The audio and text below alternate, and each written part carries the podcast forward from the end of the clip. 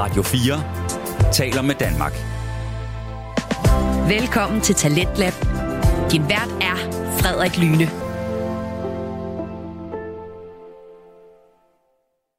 God aften og velkommen til Talentlab på Radio 4. Talentlab er stedet, hvor du kan høre Danmarks bedste fritidspodcast. Aftens program er lidt noget andet, end vi plejer, da vi fra i dag af og resten af ugen frem kører en slags julespecial her på Talentlab. Det betyder, at hver dag, der vil I høre et øh, interview med nogle af værterne fra de podcasts, som normalt bliver sendt her på Talentlab, og dertil så sender vi nogle af de værters afsnit i forbindelse med de her interviews. Altså vi laver en form for pakke omkring de her værter. Og ideen er egentlig, at vi lærer de forskellige værter lidt bedre at kende, altså dem her fra Talentlab. Og i aften, der er det altså Maria fra Frygtelig Fascinerende, som er i hovedsædet. Og jeg synes faktisk bare, at vi skal springe ud i det. Så øh, her kommer Maria fra Frygtelig Fascinerende. Hej Maria. Hej Frederik. Du er vært på podcasten Frygtelig Fascinerende. Det er jeg. det er du simpelthen, ja. Tak fordi du øh, gad at komme ind og snakke med mig omkring din podcast. Det vil jeg gerne. Det er altid øh, rart at høre sig selv snakke om sig selv. Så. Det her, øh, vi, vi, vi optager nu, det bliver jo først sendt øh, efter jul godt nok, men vi optager jo her dagen før 1. december. Er du så småt ved at være i øh, julestemning? Øhm, jeg har lige toppet min julestemning af ved at købe en Reese's Peanut Butter Cup julekalender. Og så, øh, så kan man ikke bede om mere. Hold op en mundfuld også at skulle sige det der. Ja, Reese's Peanut Butter Cup julekalender. det er godt, man er så øh, radiovant, at man bare siger den slags uden, øh, uden problemer. Er der noget særligt ved julen, som du sætter ekstra pris på? Øh, maden, tror jeg.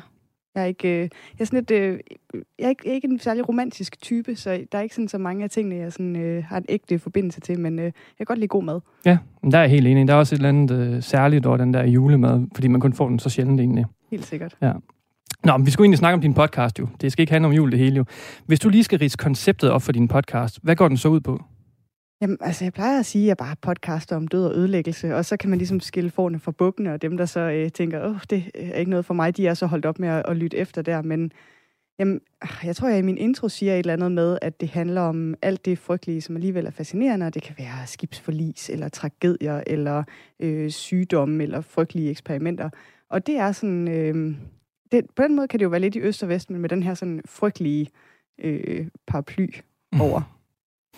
Øhm, men nu bliver jeg nysgerrig. Hvad var dit allerførste afsnit egentlig, der sådan ledte dig ind i det her frygtelige, fascinerende univers? Jamen, det første jeg, øh, afsnit, jeg laver, øh, handler om noget, der hedder Münchhausen by Internet, som er sådan et... Øh, mange har nok hørt om det her Münchhausen by Proxy, hvor folk øh, mishandler deres øh, børn for at få opmærksomhed. Og øh, der er Münchhausen by Internet er ligesom sådan en... Øh, afstikker eller sidegren af det her Münchhausen-fænomen, men hvor folk øh, faker sygdom på internettet. Og øhm, det havde jeg en meget lang periode, hvor jeg var helt vildt optaget af, altså sådan fuldstændig fixeret i forbindelse med, at øh, jeg tror, større danske medier bragte sådan en øh, historie om en dansk pige, som havde faked øh, en kraftsygdom øh, gennem mange år på, på Instagram og blevet sådan ansigt for ung kraft ved kraftens bekæmpelse og sådan noget. Så øh, virkelig sådan mega fascinerende historie. Og det, det var det første, jeg sådan satte mig ned og skrev et manuskript til og optog under et tæppe i min stue. Og, og så er det bare taget fart siden da? Ja, altså jeg har altid været meget øh, morbidt optaget af ting, og også jeg har en meget sådan fixeret personlighedstype, så jeg kan også godt have meget svært ved at slippe ting igen. Øhm, og så, så hjælper det at have en, en podcast, man kan, man kan sige det til, fordi så, så, altså når man lige først har skrevet, eller researchet og skrevet et manuskript, og så optaget det, og så klippet det, så er det ligesom også ude af systemet bagefter. Det kan ligesom fungere som sådan en aflastning for ens øh, mm. stakkels familie og venner, så de ikke behøver at høre om de der ting hele tiden. Nu sagde jeg godt nok, at vi lige skulle bevæge os lidt væk fra julen, men hvis vi lige holder lidt ved det alligevel, så apropos julen, så har du jo formået at kombinere den her frygtelige podcast der, som generelt omhandler, ja, frygtelige ting, med julen, som jo nok er mange anses som værende ikke frygtelig. Altså, hvordan har du gjort det? Jamen, hvordan har jeg gjort det? er fordi, at, øh, at folk øh, glemmer, hvor frygtelig julen egentlig sagtens kan være. Altså, øh, den har sådan en ret øh, vild historie mange steder, og tit øh, er hygge også forbundet med sådan en, en uhyggelig pangdang, eller der skal være noget, som kan sådan veje det op. Så der er relativt mange steder, sådan både øh, kulturelt, hvis man kigger på tværs af landet, men også tilbage i historien, hvor øh, der har været nogle ret skrækkelige juletraditioner. Og øhm, ja, hvordan faldt jeg over det først? Det er sgu et godt spørgsmål. Jeg har da givetvis siddet på et eller andet mørkt hjørne af internettet, og så har der været nogen, der var sådan, hey, her er alle de her skrækkelige juletraditioner, vi plejede at have. Mm. Øhm, og jeg tror, så tænkte jeg, det, det må man kunne, der må være nogle stykker af dem. Det mm. må man kunne lave en serie ud af. Det er sjovt. Øh, Jeg kom lige til at tænke på også, at jeg så en, øh, en julefilm for nylig, som hed Krampus, som Ja. handlede om den her anti-julemand, som åbenbart folk også har troet på i sin tid, som straffede de uartige børn jo. Altså, øhm, Det er sjovt, du nævner ham, fordi øh, og du har måske allerede øh, den i støbeskeen. det har jeg. Ah, okay, så. Nu, nu, øh, nu kom du lige lidt kort ind på det, fordi jeg, jeg skulle egentlig også her spørge, hvordan opsnuser du egentlig de her idéer? For eksempel, du har lavet det her adventskalender-afsnit, som hedder Mary Lou. Den er øh, sådan, stammer fra Wales, den her historie. Jeg har aldrig hørt om den. Den virker øh, utrolig obskur. Hvordan har du øh, fundet frem til den? Det er et godt spørgsmål. Hvordan har jeg det? Altså, jeg har familie i Irland. Jeg føler, jeg, jeg føler, jeg kendte det, før jeg ligesom gav mig til at researche om det, men, men hvor, hvor jeg falder over det. Altså, jeg, som man måske kan fornemme, så bruger jeg meget tid på internettet. og jeg bruger også meget tid på nogle steder på internettet, der er sådan lidt mere dark and gory. Mm. Øhm, og det, det har nok været der, jeg sådan har genopdaget det, men jeg følte, jeg kendte det i forvejen. Det kunne godt være sådan noget, min farmor havde fortalt mig om, da jeg var barn. Mm. Hun kunne godt lide sådan en god øh, historie om, hvorfor du ikke skulle være, øh, du, du ikke skulle være et skrækkeligt barn, øh, ligegyldigt hvor uhyggeligt det var. Interessant. Du lytter til Radio 4. Vi er i gang med første time til Landet på Radio 4, og vi er lige nu i gang med at høre et interview, jeg lavede med Maria fra podcasten Frygtelig Fascinerende. Og vi kom jo omkring Marias øh, adventskalender-afsnit, Mary Lou. Og jeg synes, I skal høre afsnittet, så det kommer her.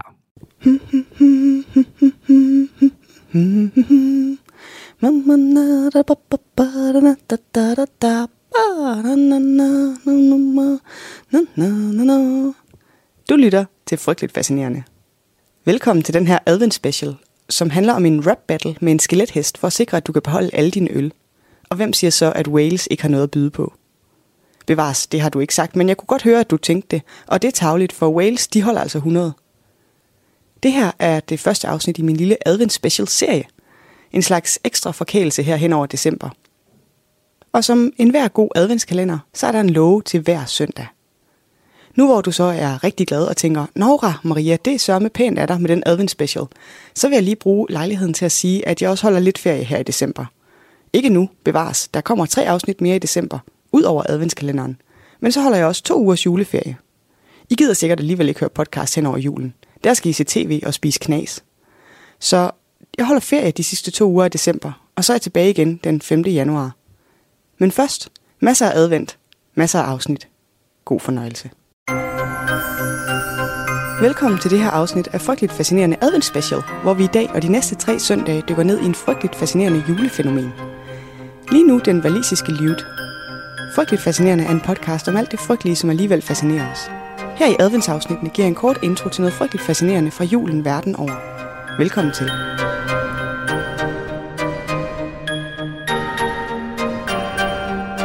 I dag skal det handle om Mary Lloyd, som er en pragtfuld valisisk tradition. En slags den meksikanske De Dødes Dag møder My Little Pony og rap battles. Mary Lloyd betyder grå hoppe oversat, og det er en gammel hedensk valisisk tradition, hvor en skelet spøgelseshest går fra hus til hus klædt i hvidt med et følge af musikanter. Hvor end hesten kommer til døren, så skal beboerne battle hesten i syngerims fornærmelser. Som en slags rap battle, hvor parterne skal fornærme hinanden. Så længe familien kan finde på et godt fornærmende rim, må hesten ikke komme ind i deres hjem. Men hvis familien ikke længere kan finde på en god fornærmelse, så må hesten gå ind og kigge i familiens fadebur efter noget lækkert. Øl for eksempel. Og tage det. Så går hesten med sit følge videre til det næste hus, og syngerimsbattlen fortsætter der. Skikken har sin oprindelse i det tidlige 1800-tal i Wales, hvor følget med hesten starter deres runde omkring skumringstid og fortsætter rundt i landsbyen eller området helt frem til midnat. Hesten har udover musikanter også et følge af både en leder for truppen, en mand med en pisk til at drive hesten frem, og så to komiske karakterer, som hedder Punch og Judy, som er en slags stiliseret hofnarer, der også skal finde på at lave ballade. Hvis hestefølget bliver lukket ind i huset, så fortsætter underholdningen der. Skeletthesten gør sig til ved at klapre med kæberne og vrinske og stampe i gulvet. Er der børn i huset, så skræmmer og jagter den børnene rundt. Imens forsøger manden med pisken at få kontrol over det vilde dyr, mens husets beboere sørger for at servere mad og øl for følget. Musikanterne giver et nummer, og Punch og Judy laver en lille teateropvisning. Og så kan det endelig blive jul.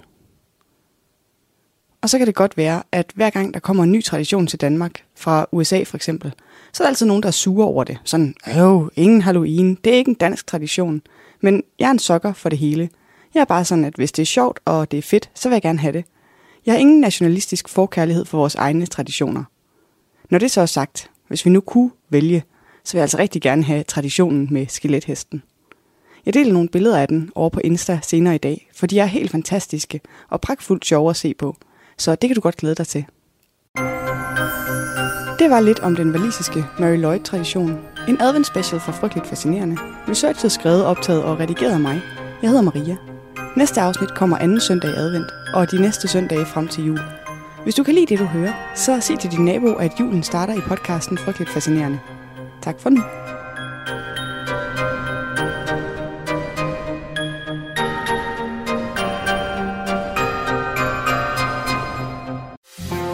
Du lytter til Talentlab på Radio 4. Det var Marias første adventkalenderafsnit om Mary Lou, men øh, lad os vende tilbage til interviewet, hvor det nu skal handle lidt mere om Marias podcast. Hvis vi lige hopper op i den her imaginære helikopter og ser på din podcast øh, for oven, så har jeg valgt at opdele øh, dine afsnit i sådan tre hovedkategorier. Øh, der er fænomener, begivenheder og personer. Og det er det er altså bare mig, der har gjort. Det kan godt være, at du er helt uenig, men hvis vi bare lige tager udgangspunkt i de her tre kategorier, så hvis vi starter med begivenheder, så har jeg for eksempel taget et afsnit Dræbertogen i London med. Altså hvis vi bare lige tager den helt fra start af, før du overhovedet har fået ideen. Hvordan gik du til det her afsnit? Øh, jeg tror faktisk, Dræbertogen i London var det første afsnit, hvor jeg fik øh, ægte hjælp til at lave det. Mm. Altså, øh, det var jeg lige i forbindelse med, at jeg var startet herinde på øh, Talentlab. Og øh, det er sjovt, du deler det op på den her måde med de her fænomener og øh, begivenheder og personer. Fordi noget af det, jeg tror, jeg har haft øh, sværest ved ved nogle af begivenhederne, det er at få den her sådan lidt mere narrative struktur i afsnittet, mm. hvor, øh, altså hvor, så det ikke ligesom bliver sådan en, øh, ikke ligesom at læse en historiebog, forhåbentlig. Det ved jeg ikke, det kan også være, det er det, når man hører de afsnit. Ikke? Men, men at øh, det var en af, de, en af de første gange, jeg arbejdede mere bevidst med, hvordan man kunne lægge en narrativ struktur ned over noget, der sådan var meget øh, fact-baseret. Mm. Øhm, så, så det var første gang, tror jeg, at øh, jeg tror, det var Kasper, der, eller det var Kasper, credit hvor credit er due, yeah. som sagde, prøv at skrive nogle af de her scener, som jeg havde leget lidt med det før, men ikke arbejdet vildt bevidst med det, men prøv at øh, nørde endnu mere ned i det. Skriv en, en øh, kan man kalde en slags fiktiv scene, som kunne have foregået under den her begivenhed, og så ligesom tage den tråd op igennem afsnittet. Og øhm, hvis jeg selv skal sige det, så er det også derfor, at det afsnit er blevet så godt, fordi mm. at øh, der ligesom var nogen med forstand på det, de laver, som ligesom havde noget input at komme med, fordi det er jo noget af det, der jeg ikke selv ægte har haft. Jeg er jo fuldstændig amatør, og jeg har ingen sådan forudsætninger for det, jeg laver, så, så det, øh, jeg tror, det er derfor, svarer jeg på spørgsmålet nu. Jamen, jamen det, det er helt i orden, det giver god mening. Jeg, jeg spurgte jo egentlig bare til, hvordan uh, din proces var, men det lyder til, at du fik uh, en del hjælp. Det gjorde altså, jeg der. Ja. Jeg, uh, sindssygt meget hjælp. Altså, jeg tror, jeg kom ind med mit... Jeg havde ligesom en masse kendskab til fænomenet, og hvad der skete, og hvorfor det var frygteligt, og øhm, hvorfor vi, de havde brug for at få lavet om i den her sådan kulafbrænding og værfænomenet. Og, sådan. Mm. og så er jeg sådan, men, men, men altså, det er spændende, jeg ved, det er spændende, men hvordan bliver det spændende at lytte til? Mm. Og, øh, og, og det, så, så det, det er tit processen, at jeg finder noget, som jeg selv er sindssygt optaget af på sådan en meget nørdet måde, mm. og så øh, skal jeg ligesom derfra have det modelleret ind i et format, som også forhåbentlig er spændende at lytte til. Og hvordan er det så blevet at arbejde med begivenheder efterfølgende, efter du har fået nogle, noget hjælp og nogle redskaber? Sindssygt meget nemmere. Helt vildt meget nemmere. Det er jo sjovt, som øh, du ved, folk, der har dedikeret flere år af deres liv til at studere noget, mm. de har kloge ting at sige om det. Altså, hvem skulle, hvem, altså, hvem, hvem skulle tro det? Hvem skulle tro det? øhm, så, så altså, det har været noget af det, der har været øhm, sjovest ja. ved at arbejde med podcasten. Det er, når man kan få det der input udefra, som, hvor jeg bare nogle gange føler, at jeg tager museskridt, når jeg selv sidder og arbejder med det, fordi jeg ligesom skal lave trial and error på alting.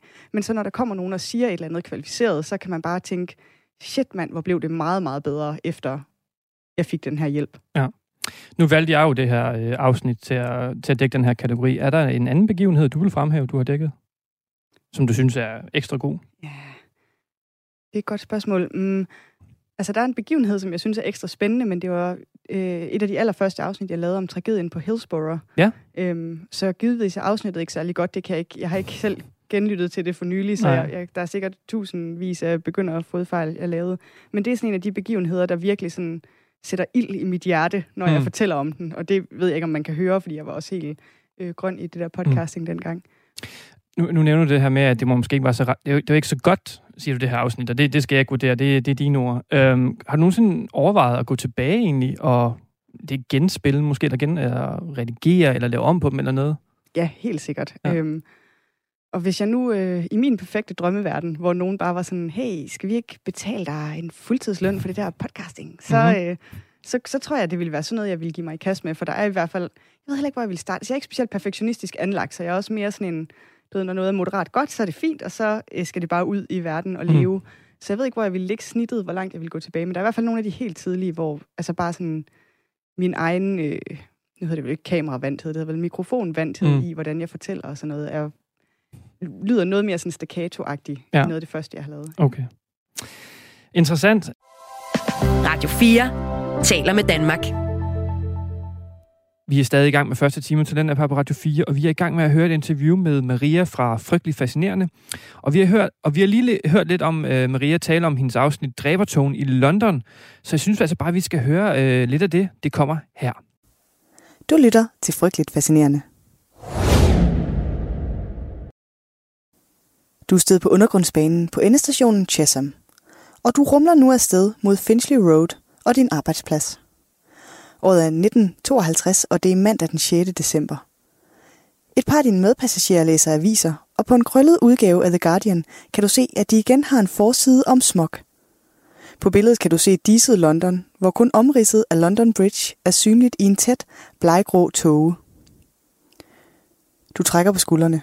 Smog er ikke noget særsyn i byen, og dine tanker kredser om din arbejdsdag på fabrikken, hvor du producerer drillbord.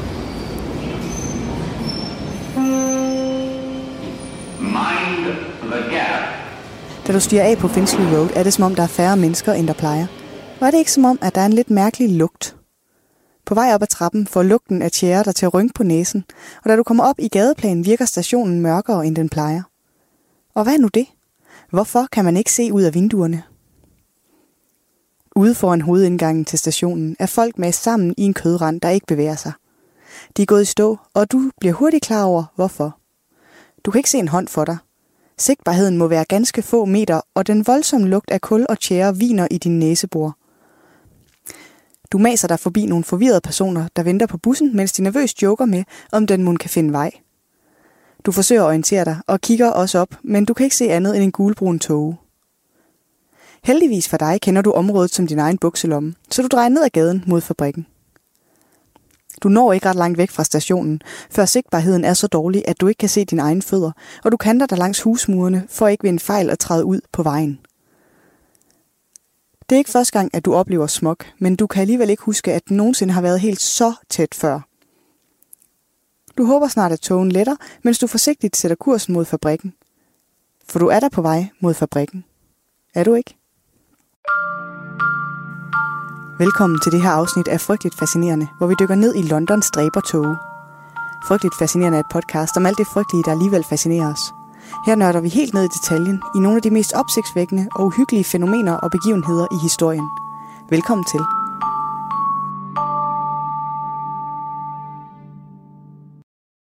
Næste år er det 70 år siden, at London blev ramt af The Great Smog. En tyk og kvælende ærtesuppe er en giftig tåge, der på få dage betyder over 4.000 dødsfald. Sigtbarheden i gaderne falder til en halv meter, og vi skal i det her afsnit tilbage til nogle af de mørkeste dage i Londons historie. It started on the 5th of December and it went on getting worse until the 9th. Fog rolling in from the sea laid a blanket over the London area, a blanket so thick that the smoke couldn't get through it. The fog and smoke mixed together in a dark, yellow, choking mass. This was smog on the grand scale. There'd never been anything like it before, and there's not been one like it since. Not yet, anyway. Langt de fleste dør dog af lungeproblemer. Teatre og biografer må lukke, fordi publikum ikke kan se scene og lærred. Bedemænd løber tør for kister. Alle ved, hvorfor London igen og igen bliver indhyllet i tåge.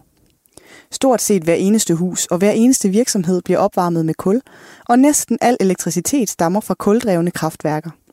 Så snart en kold og stille luft ligger sig over byen om vinteren, bliver røgen fra alle forbrændingerne fanget som under et grydelåg, og resultatet bliver Londons berømte smog.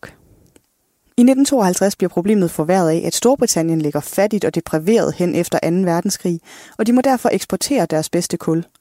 I stedet brænder man svovlholdige og beskidte kul hjemme, og det betyder et ekstraordinært niveau af partikelforurening. Her husker Brian Cummings tilbage på smokken i 1952.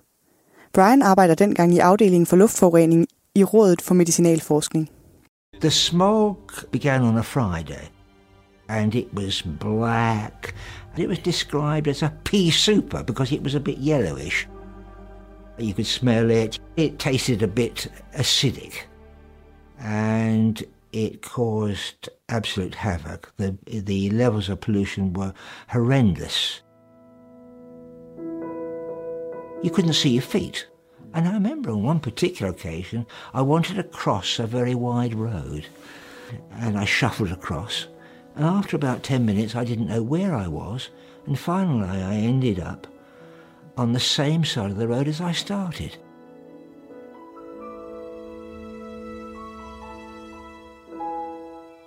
It was extremely cold for several days. And of course, Londoners wanted to keep warm because it was so cold, and so they burnt coal on their open fires. The pollution didn't rise up, it tended to drift down and pervade the street and everything else. Selv indendør ligger smokken sig. Forældre bliver rådet til at lade børn blive hjemme fra skole af frygt for, at de skal fare vild i togen. Men endnu aner ingen, hvor galt det egentlig står til. Londonerne kan bare konstatere, at smokken er overalt. Special filtering bunny masks are the latest weapons devised to combat smog, which... Quite a number of people had bronchitis because of industrial pollution exposure and because they smoked. And of course, when they breathed um, polluted air, this became very hard for them. Heaven help the doctor on a night like this. What can you do when the records and experience tell you that the city's death rate is about to jump? As many as 100,000 people in London were made ill by the pollution at the time, particularly people with asthma, cardiovascular problems. Also, the very young and the elderly also suffered. If you looked at his x-ray, you'd see plenty. We don't know exactly what it is. And to see somebody fighting for air is a harrowing experience. Trying to get air into their uh, uh, into their lungs, and of course it was dirty air, even in the wards. Sort støv dækker bygninger, træer, biler og mennesker, hvor de trænger ind i luftvejene og lægger sig i det sarte lungevæv. Alle steder hoster og hakker Londons indbyggere, mens de føler sig frem igennem smokken med lommetørklæder for mund og næse, og deres hænder blindt famlende foran sig. En af dem er vores fabriksarbejder fra før, ham der ankom til Finchley Road med undergrundsbanen. Han er på vej af sin sædvanlige rute mod sin arbejdsplads, men i dag kredser hans tanker ikke om drillbord, for han er blevet bekymret. Det er overraskende svært at finde rundt. Selvom han har gået den samme vej hver dag i overvis, så er han faktisk ikke længere sikker på, hvor han er. Han har trukket kanten af sin uniform op om næse og mund, men han er alligevel begyndt at hoste. Da han kom ud fra stationen, var der mange andre mennesker omkring ham.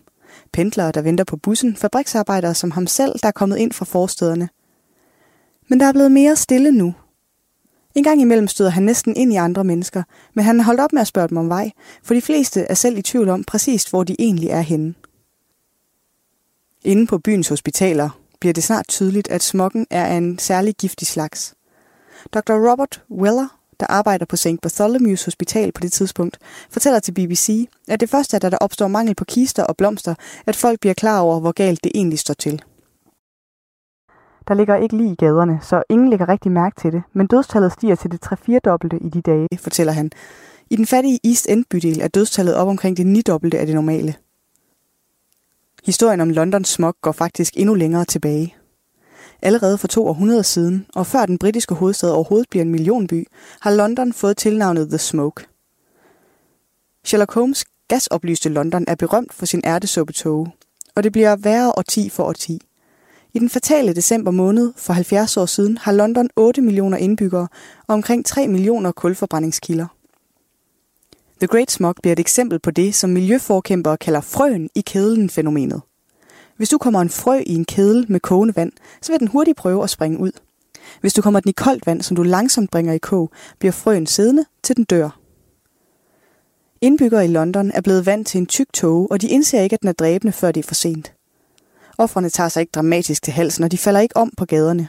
De fleste dør enten meget unge eller meget gamle, og mange af dem har alvorligt åndedrætsbesvær i forvejen.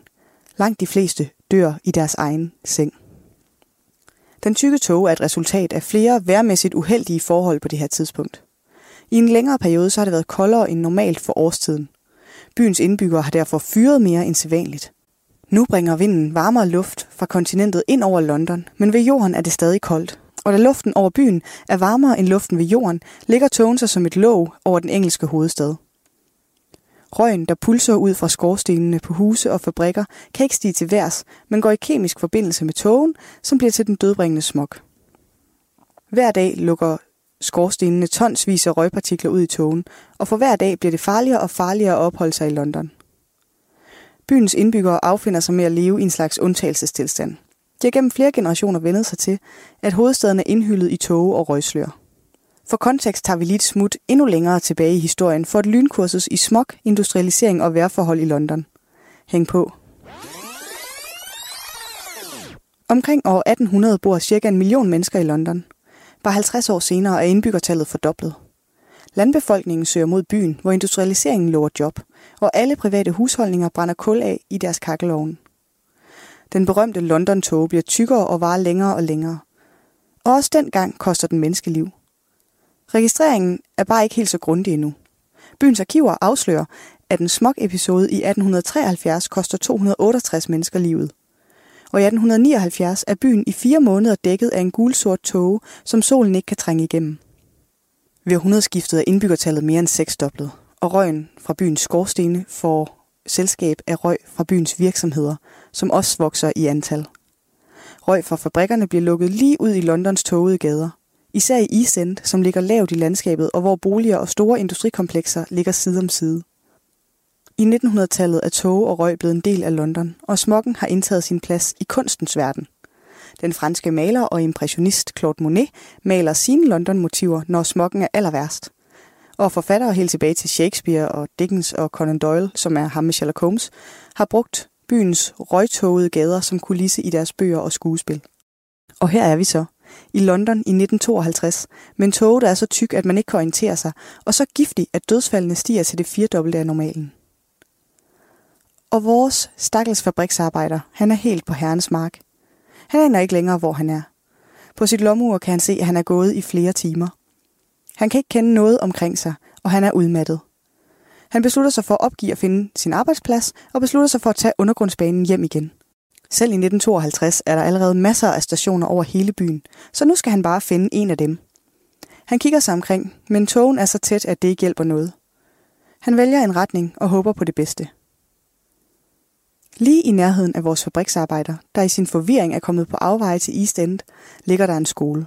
I den skole går 13-årige Rosemary Merritt, og hun husker det sådan her, da togen ligger sammen skolebygningen. The fog started to come over and teachers got worried so they sent us home at lunchtime. I got indoors and the fog just descended.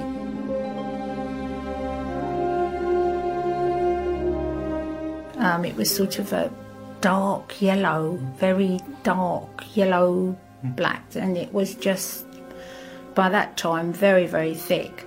You couldn't see our front gate, you couldn't even see our front garden. Togen lugter kraftigt og kvælende, og i flere dage forlader Rosemary ikke sit hjem i bydelen i East End. Togen strækker sig over et område på næsten 50 km i diameter, og det er den værste smogtog i London i moderne historie.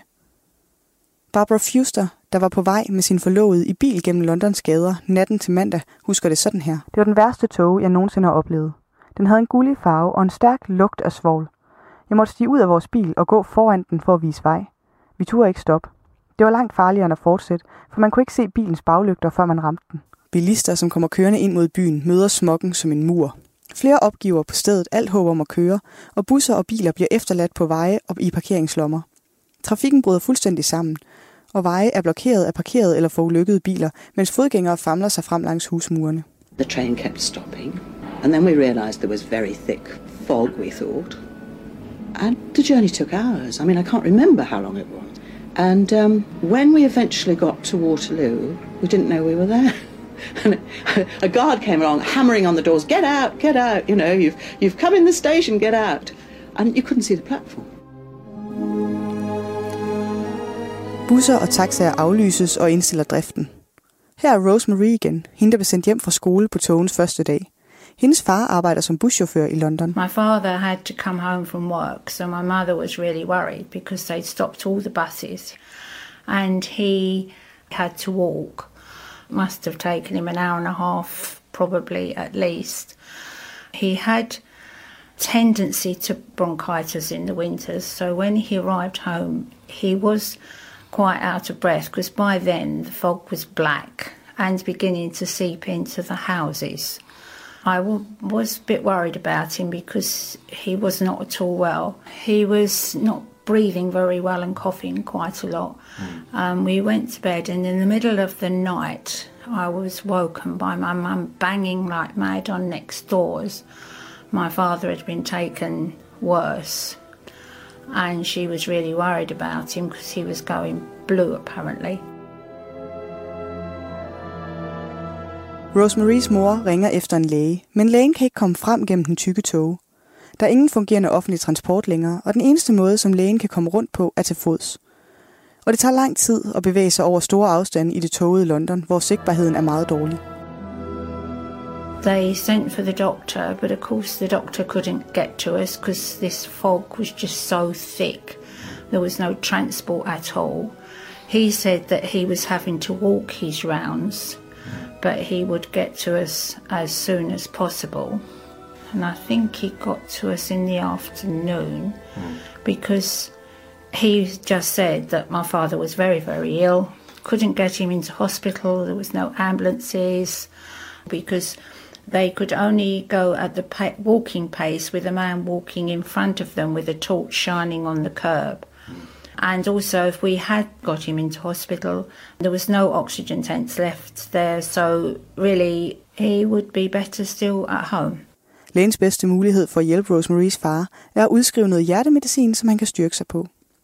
Som det ældste barn i familien begiver Rosemary sig sammen med sin mor ud for at hente medicinen på et apotek, mens naboer våger over hendes far, og nogle andre naboer kigger efter hendes små søskende.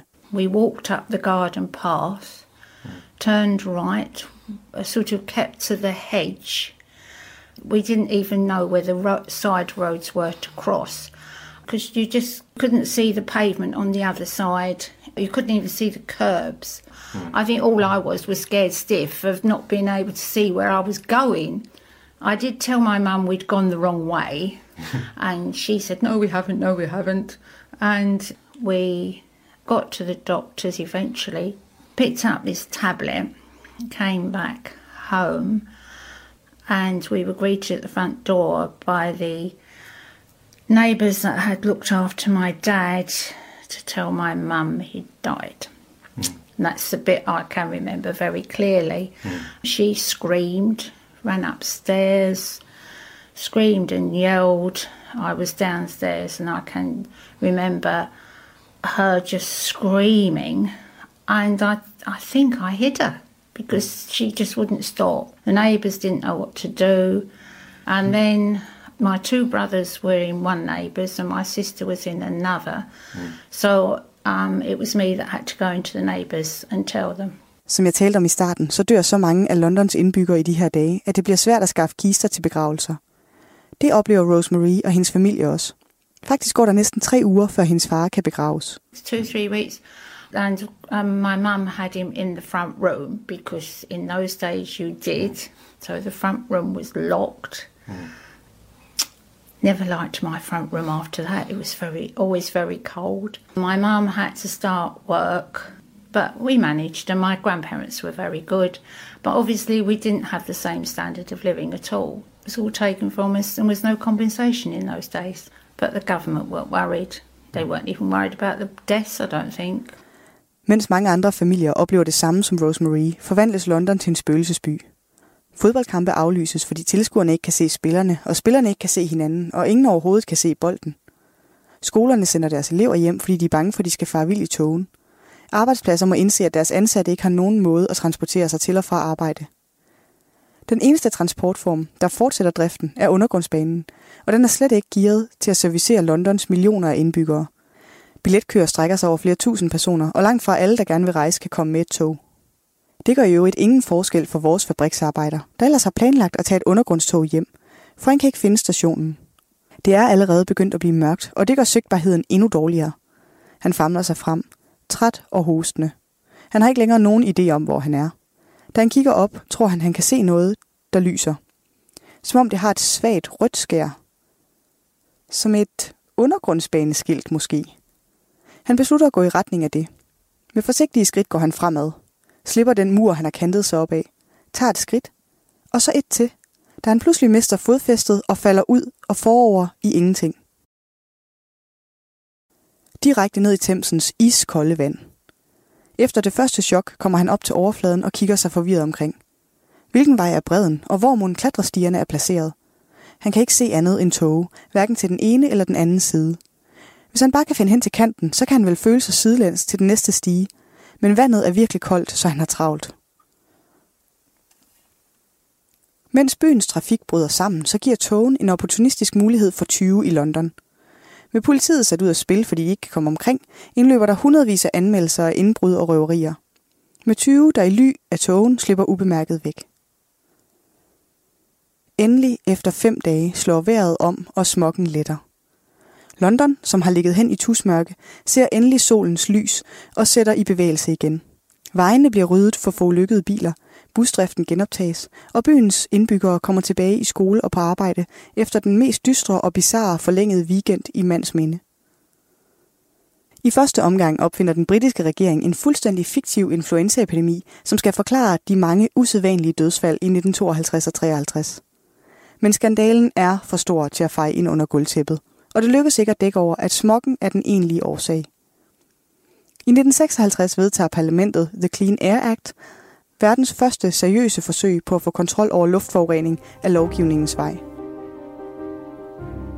The government recognised we need to study this pollution, and that is why we set up an air pollution research unit in Barts Hospital in central London. And I was a founder member of that unit in 1955. There were three of us.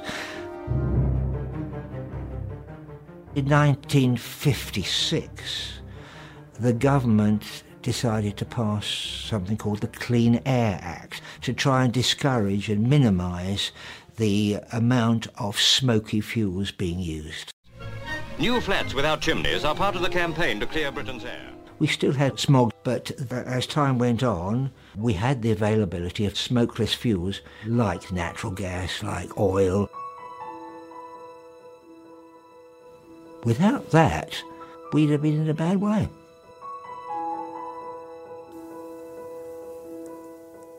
Herefter må man kun brænde sådan noget røgfrit kul i Storbritanniens større byer. Og allerede i midten af 60'erne er Londons tykke smog fortid. Nutidens London har dobbelt så mange solskinstimer per år som i 1952, og kulfyring er stort set afskaffet. Londons huse er i dag opvarmet med centralvarme, naturgas eller elektricitet, og byens luftforurening kommer mest fra biltrafikken. Smokken i december 1952 er den dødeligste nogensinde, og den har derfor fået øgenavne som Killer Fog og The Great Smog. Heldigvis for indbyggerne i London er den relativt kort vej. Da vinden vender efter fem dage, og togen over byens tage letter, kan byen begynde at gøre regnskab. De officielle tal fra sundhedsmyndighederne siger, at 4.000 mennesker mister livet som et resultat af togen. Mest børn, ældre, astmatikere og rygere. De 4.000 er det officielle dødstal for smokken, selvom dødsraten faktisk bliver ved med at være unormalt høj helt frem til sommeren i 1953, og flere forskere mener, at det samlede dødstal faktisk ligger op omkring de 12.000. Og vores fabriksarbejder fra før? Han fandt aldrig hen til bredden og ender med at drukne i Thamesen, og han er faktisk ikke den eneste. Flere falder i vandet og drukner, nogle dør i andre ulykker, men langt de fleste mister livet til luftvejsproblemer. Desværre for vores fabriksarbejder bliver han mandag den 6. december et ud af de flere tusind dødsoffre for dræbertogen.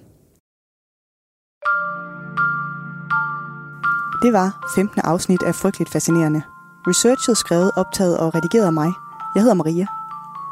Næste afsnit kommer allerede i næste uge, og du kan høre det i iTunes, Spotify eller lige der, hvor du normalt lytter til podcast. Hvis du gerne vil have lidt bonusindhold, så hop over på Instagram, hvor jeg deler lidt billeder af Londons stræbertog hen over de næste dage. Hvis du kunne lide det, du hørte, så giv endelig podcasten en anmeldelse. Det hjælper andre med at blive frygteligt fascineret. Tak for nu.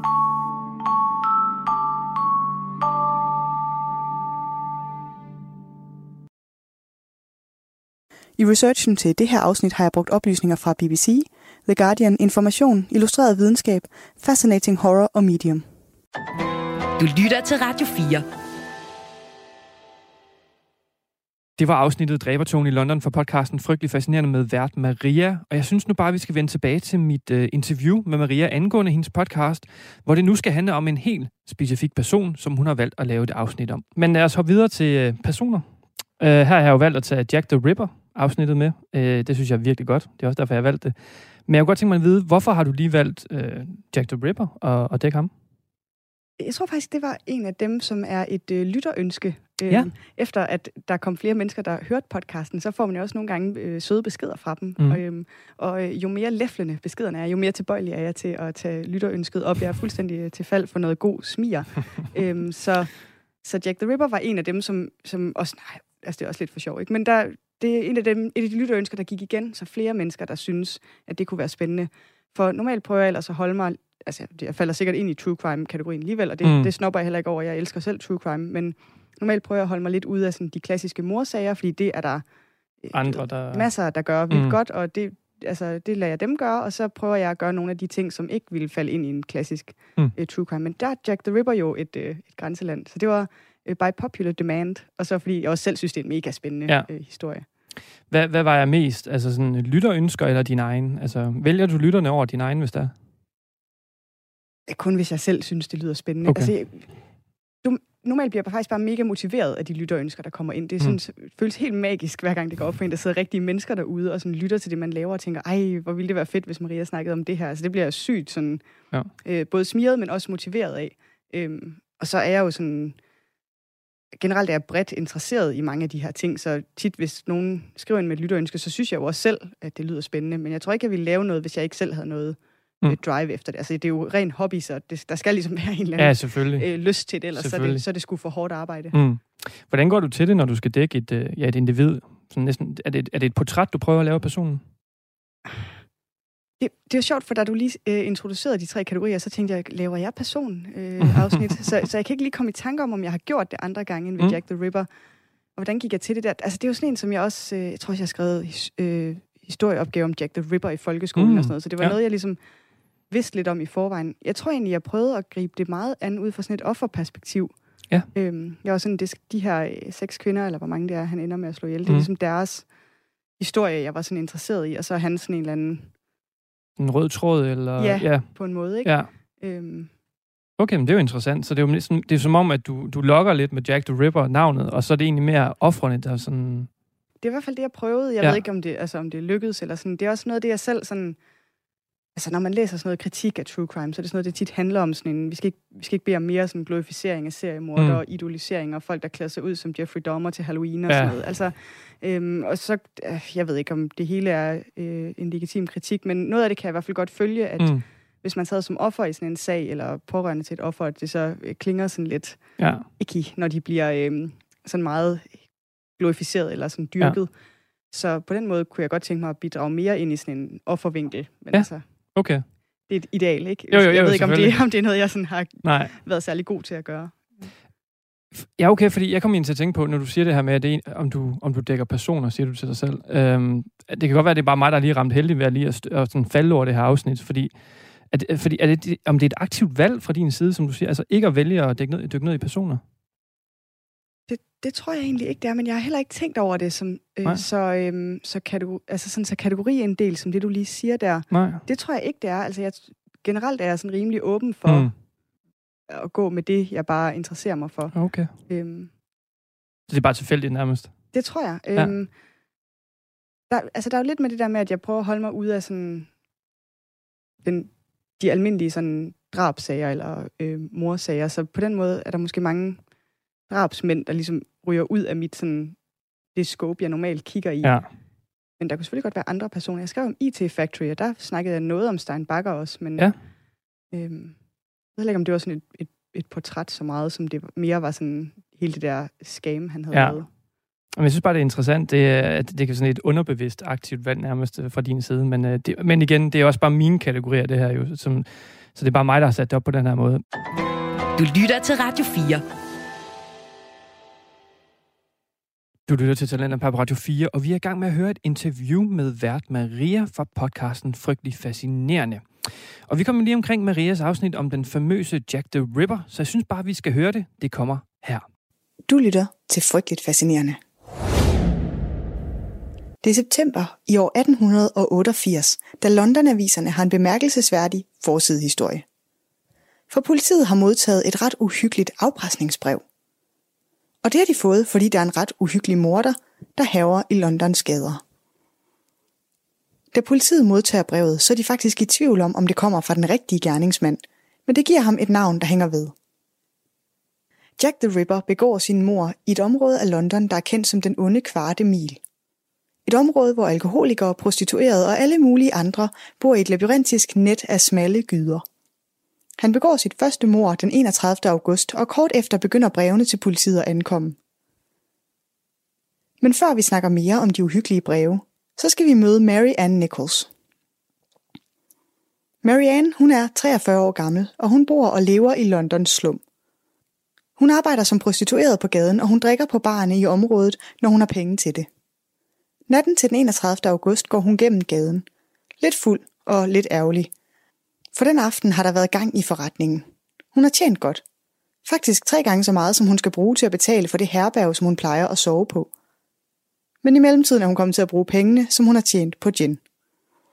Hun er træt, men hun kan ikke gå tilbage uden penge. Ingen penge, ingen seng. Sådan er reglerne. Undervejs møder hun sin veninde og kollega Nelly Holland. Til hende fortæller Marianne om sin indbringende nat og om den uheldige situation, hvor alle pengene er brugt på gin. Og nu vil hun prøve lige at tjene lidt mere, så hun har råd til at betale for et sted at sove i nat. Nelly Holland husker, at hun siger farvel til Marianne, der går videre i natten for at finde flere kunder. Hun er smart klædt i sin kæreste ejendel. En sort stråhat, korset, skørter og en brun kjole og lædersnørstøvler. Gode ting. Lidt slidte af en hård livsstil. Nelly bliver den sidste person, der ser Marianne i live. For omkring en time senere, så opdager en tilfældig forbipasserende en bylt af stof, der ligger på fortorvet foran en port i en gyde på Box Row. Og det bliver starten på en uhyggelig menneskejagt i London. Velkommen til det her afsnit af Frygteligt Fascinerende, hvor vi dykker ned i historien om Jack the Ripper. Frygteligt Fascinerende er en podcast om alt det frygtelige, som alligevel fascinerer os. Her nørder vi helt ned i detaljen i nogle af de mest opsigtsvækkende og uhyggelige fænomener og begivenheder i historien. Velkommen til.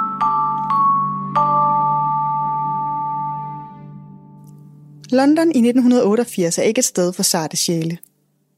Byen er overbefolket, ludfattig og derfor fyldt med kriminalitet. Vi snakker røveri, vold, misbrug, prostitution og en kæmpe stor slum underklasse. Gaderne er fyldt med fattige mennesker og folk, der drikker og prostituerede. Et hårdt miljø er hverdagskost i Whitechapel. I slutningen af 1800-tallet er der ca. 5,6 millioner indbyggere i London. Omkring en million af dem er hjemløse, og de lever i sult og dyb fattigdom. Særligt i Whitechapel, som er et område af byen, hvor forholdene er helt elendige. Faktisk så elendige, at det ikke er unormalt at finde lige i gader eller i de små, fugtige og utætte boliger i området. Der er tæt befolket, og gaderne myldrer med pjaltede børn. Det estimeres, at mere end 1000 kvinder arbejder som prostituerede i Whitechapel alene her i slutningen af 1800-tallet. De venter på bænke eller i byens smalle, beskidte gader på kunder, så de kan tjene lidt til mad eller overnatning. Affaldet hober sig op i byen, og luften er så tyk af kulrøg, at de fleste indbyggere døjer med svineøjne, hoste eller andre kroniske lungeproblemer. Og hov, kulrøg i Londons gader. Det har du måske hørt om før. Eller måske har du ikke. Det kan også være, du ikke har. Hvis du ikke har, så har du måske overset et af mine rigtig gode podcast-afsnit om Londons dræbertog. Det kan du høre mere om, når du er færdig med det her. Det har nummer 15, og det er rigtig godt, hvis jeg nu selv skal sige det.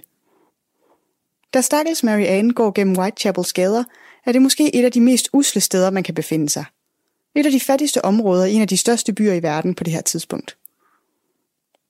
Da vores forbipasserende kommer tættere på, så går det dog op for ham, at den ubevægelige bunke er en livløs kvindeskikkelse. Han er sporvognskonduktør, og han er på vej hjem. Vores uheldige forbipasserende tror først, at bylden er en præsending eller dækken fra en hestevogn. Alligevel er der noget, der får ham til at kigge en ekstra gang. Han går tættere på, kigger grundigere. Og så går han store øjne, for det er ikke en bylt, det er en kvinde. Og hun bevæger sig ikke, ligger underligt sammenkrummet. Prøv lige at se, råber han til en anden mand, som også kommer gående i mørket i den smalle gyde. Jeg tror, hun er død. De to mænd bøjer sig over den livløse kvinde. Hun er bleg og trækker ikke vejret. Hendes kjole og skørter er i uorden og trukket helt op om hofterne i et virvar. Den ene mærker forsigtigt på kvindens kinder. Ansigtet er stadig varmt. Måske er hun i live. Det kan være, hun bare har drukket alt for meget. Men så ser de i mørket, at hendes hals er skåret over, og at hendes blod løber fra hendes krop og ned i rendestenen, hvor hendes stråhat også ligger. Få timer senere kan en læge, Dr. Ralph Lewin, konstatere, at Mary Ann Nichols er død. Og i de tidlige morgentimer får han hendes krop bragt til det lokale ligehus, hvor han obducerer hende. Her gør han en ret makaber opdagelse. Hendes hals er skåret over. Det ved vi allerede. Det opdager de to forbipasserende, når de kigger nærmere på hende. Men lægen opdager, at hendes mave også er sprættet op. I et langt dybt snit, der går i zigzag fra brystbenet og hele vejen ned til underlivet. Man kan se hendes indvolde gennem såret. Og så begynder spekulationerne. Hvem slår en kvinde ihjel ved at skære halsen over på hende, for så åbne maven på hende med et dybt zigzagsnit? Hvad alverden er det for noget? Ud fra snitsårene vurderer obduktionslægen, at morderen er venstrehåndet. Han har flænset sit offer med en kniv med et langt og med lægens ord rimelig skarpt blad. Der er ingen vidner til mordet, så der er ikke meget at gå efter. Ingen oplagte mistænkte, som politiet kan efterforske. De starter derfor med at undersøge offeret. Måske kan det give en indgangsvinkel. Politiet finder i deres undersøgelse ud af, at Mary Ann er en alkoholiseret kvinde. Hun er kendt i gadebilledet under navnet Polly. Hun har tidligere været gift, hun har fem børn fra det ægteskab. Men i de senere år har hun levet fra hånden og i munden som prostitueret her i Whitechapel. Før livet af Marianne forlader ligehuset, er morderen forsidestof i alle større aviser. Selvom vold og dødsfald nærmest er hverdagskost i Whitechapel, så er det altså ikke hverdag, at kvinder bliver skåret op fra hals til mave. Du kan måske selv forestille dig den sensationsløst, som pressen kaster sig over sagen med. Der mangler ikke grufulde detaljer. Og manglen på vidner i det tætbefolkede område sætter gang i fantasien. Der er ikke behov for at overdrive noget som helst for at sælge aviser. Mordet er så voldsomt, at det vækker en del opsigt i befolkningen. En nervøs stemning spreder sig i Whitechapel og i resten af London. Hvad er det for et menneske, der begår sådan et mord og så forsvinder sporløst? Flere journalister spekulerer en teori om, at en seriemorder kan være på spil i Whitechapel. Tre uger tidligere er en anden prostitueret, Martha Tabram, nemlig blevet slået ihjel i et værre blodbad med ikke færre 39 knivstik, samme sted. Så i pressen spår journalisterne, at det kun er et spørgsmål om tid, før kvindemorderen slår til igen. Morderen må krybe frem et eller andet sted. Han må patruljere i gaderne på jagt efter sine ofre. Han er utvivlsomt ude efter nat, skriver East London Advertiser lørdag den 8. september. Og mens verden stadig tørrer på avisens sider, skal den forudsigelse vise sig at blive uhyggeligt præcis. Sent om natten, lørdag den 8. september, er der koldt i London. Det regner, og det har det gjort længe. Den der slags silende regn, der kommer ind alle steder. Og der er toget. Pokkers toget. Med nedsat sigtbarhed og den slags kriller i halsen, man får, når man indånder noget, der ikke er helt godt. Annie Chapman er enke. 47 år gammel, og så mangler hun to fortænder. Hun har kort mørkebrunt hår og går derfor under kælenavnet Dark Annie. Hun er på gaden af samme grund som Marianne Nichols. Hun mangler penge, som hun kan betale for et sted at sove. Derfor går hun nu ned ad den regnvåde, tågede gade i Whitechapel. Gaden er dårligt oplyst af de gamle gaslamper, som kun giver togen et spøgelsesagtigt skær, men ikke rigtig når ned til gadeplan. Regnen er en forbandelse, når man tjener penge på at sælge sex på gaden. Folk skynder sig fra sted til sted og går ikke lige så meget ud. Iført en lang sort nederdel, en mørk jakke, et uldent halsterklæde, uldstrømper og støvler går Annie lidt beruset omkring i Whitechapels brolagte gader og håber på, at der trods alt er nogle kunder, der ikke bliver indenfor på grund af regnen. Få timer senere, klokken lidt i 6 lørdag morgen, bliver Annie fundet i en baggård på Hanbury Street 29 af en mand, som er tidligt på vej til byens lørdagsmarked. Annie ligger på ryggen med bøjet ben og med venstre hånd på venstre bryst.